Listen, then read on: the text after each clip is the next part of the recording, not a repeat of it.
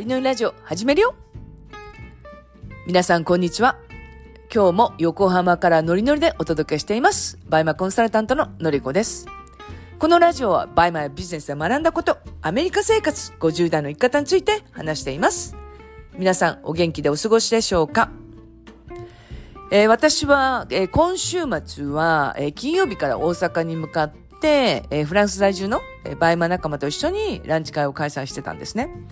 で、その時に、えーバイマンの話はもう結構がっつりして、で、なおかつ、まあ、フランス在住の、えー仲間が結構フランスの最新情報っていうのを話してくれたんですよ。例えば、えーフランスって去年の6月に新しいデパートができて、で、そのデパートっていうのが、えっ、と、ルイ・ヴィトンの傘下に入ってて、7年間かけて、えー改装して、で、まあ、再オープンしたデパートなんですね。で、そのデパート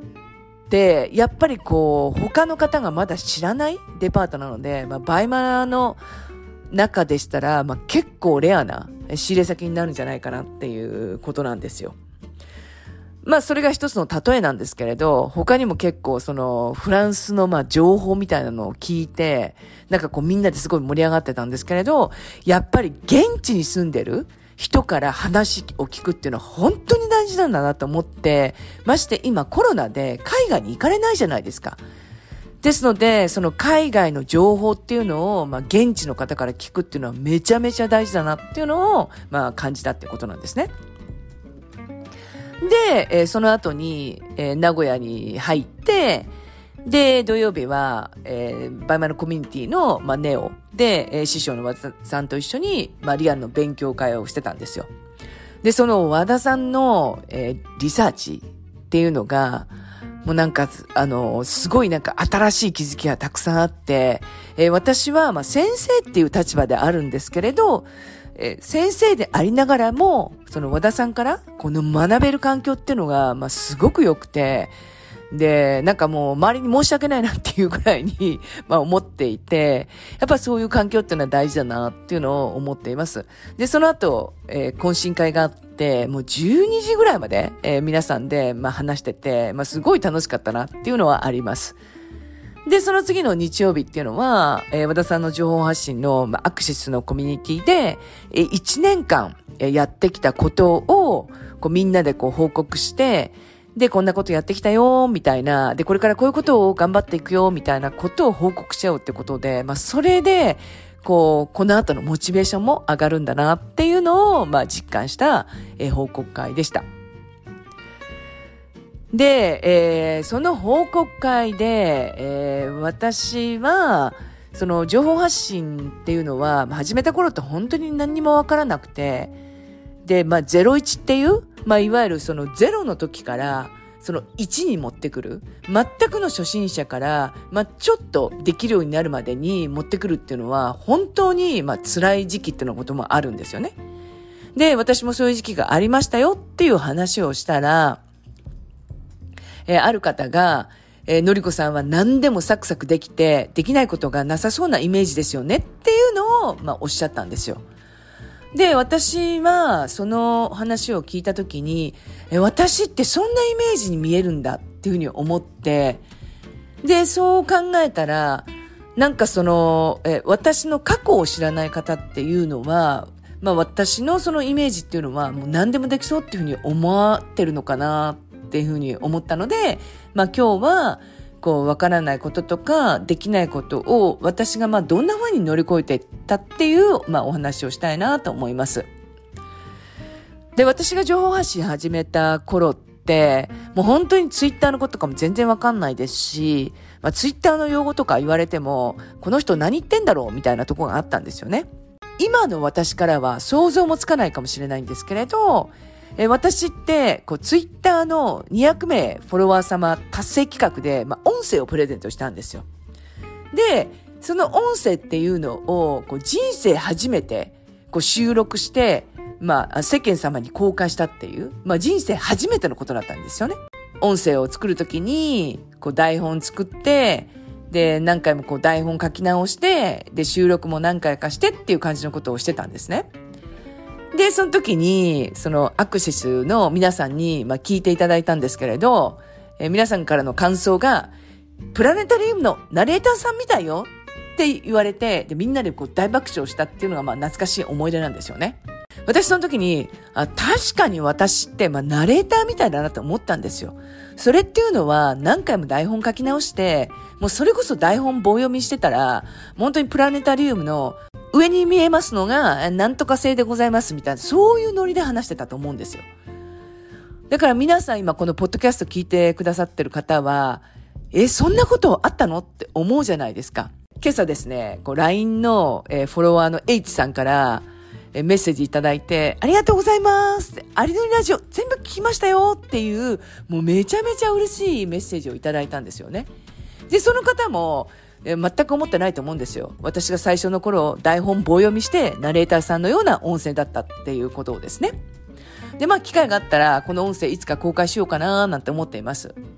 で、私にもこんな時期があって、えバイマを始めた時も全く同じで、画像加工がうまくいかないで、最初の出品に1日かかったりとか、リサーチを5時間かけても一品も出品もできないってことも何度もあったんですよね。で、バイマもそうですが、まあ、情報発信でも、できることがやっぱりこう少しずつこう増えてくるっていうのがあるんですよね。で、私が、えこれだけは心がけて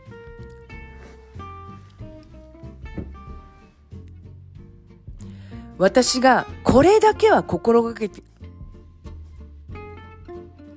私がこれだけは心がけてるっていうことがあって、それは、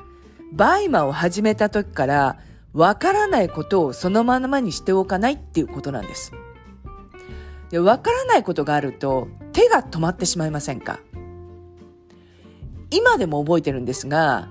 えバイマのクーポンを発行するときって、結構発行の仕方ってややこしいんですよ。で、クーポンに、まあ、種類があるっていうのもその時初めて知ったんですけれど、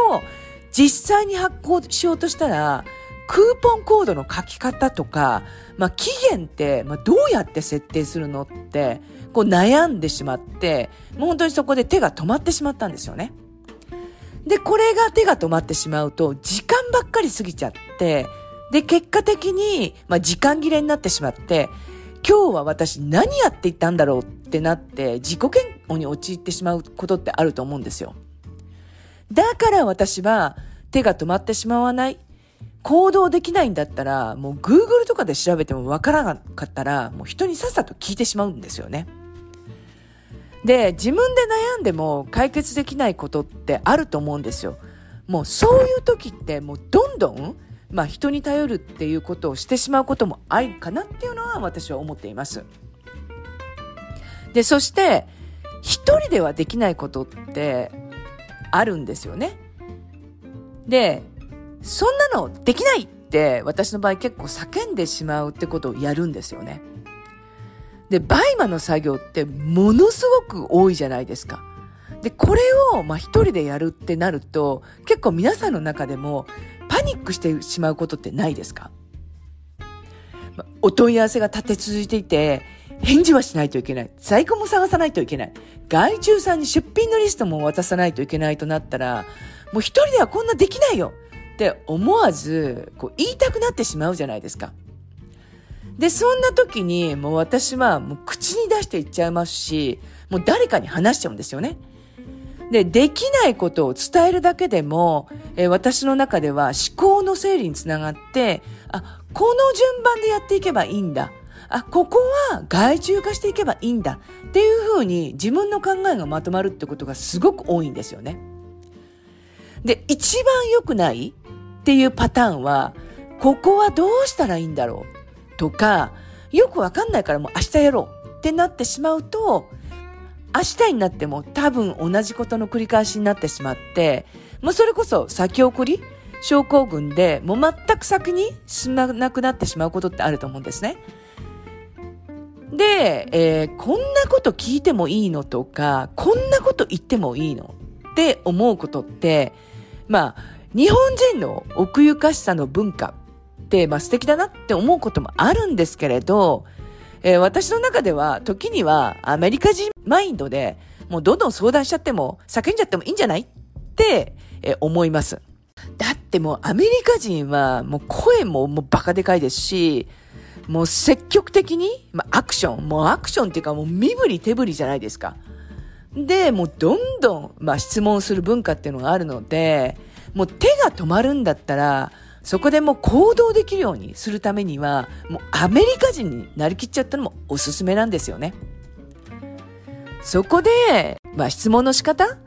ていうのは、まあ大事だっていうのはよく言われてますので、〇〇だと思うんですけど、って言いながらまあ自分の考えを話していく質問の仕方っていうのがベストです。最初はなかなかそこまで考えられないと思うので、もう悩んじゃったり、迷っちゃったりした時っていうのは、もう相談した方が、もう早いっていう時があるので、もうそういう時には、もうどんどん聞いちゃっていいんじゃないかなっていうのは思います。もうこれ結構伝説なんですけれど、私なんてスクショのやり方をどうするんですかっていうのを、まあ最初に参加したグルコンで質問したくらい思考停止だったんですよ。まあ、そこから質問の仕方も学んだし、まあ少しは成長しているかなっていうふうに勝手に思っています。ぜひ皆さんもわからないことはそのままにしないで、できないことをもう叫んで解決してしまうくらいの勢いの方がいいです。人に聞いたり頼ったりしながら前に進んでいくことも時にはものすごく必要です。てなことで今日も素敵な一日をお過ごしください。それでは。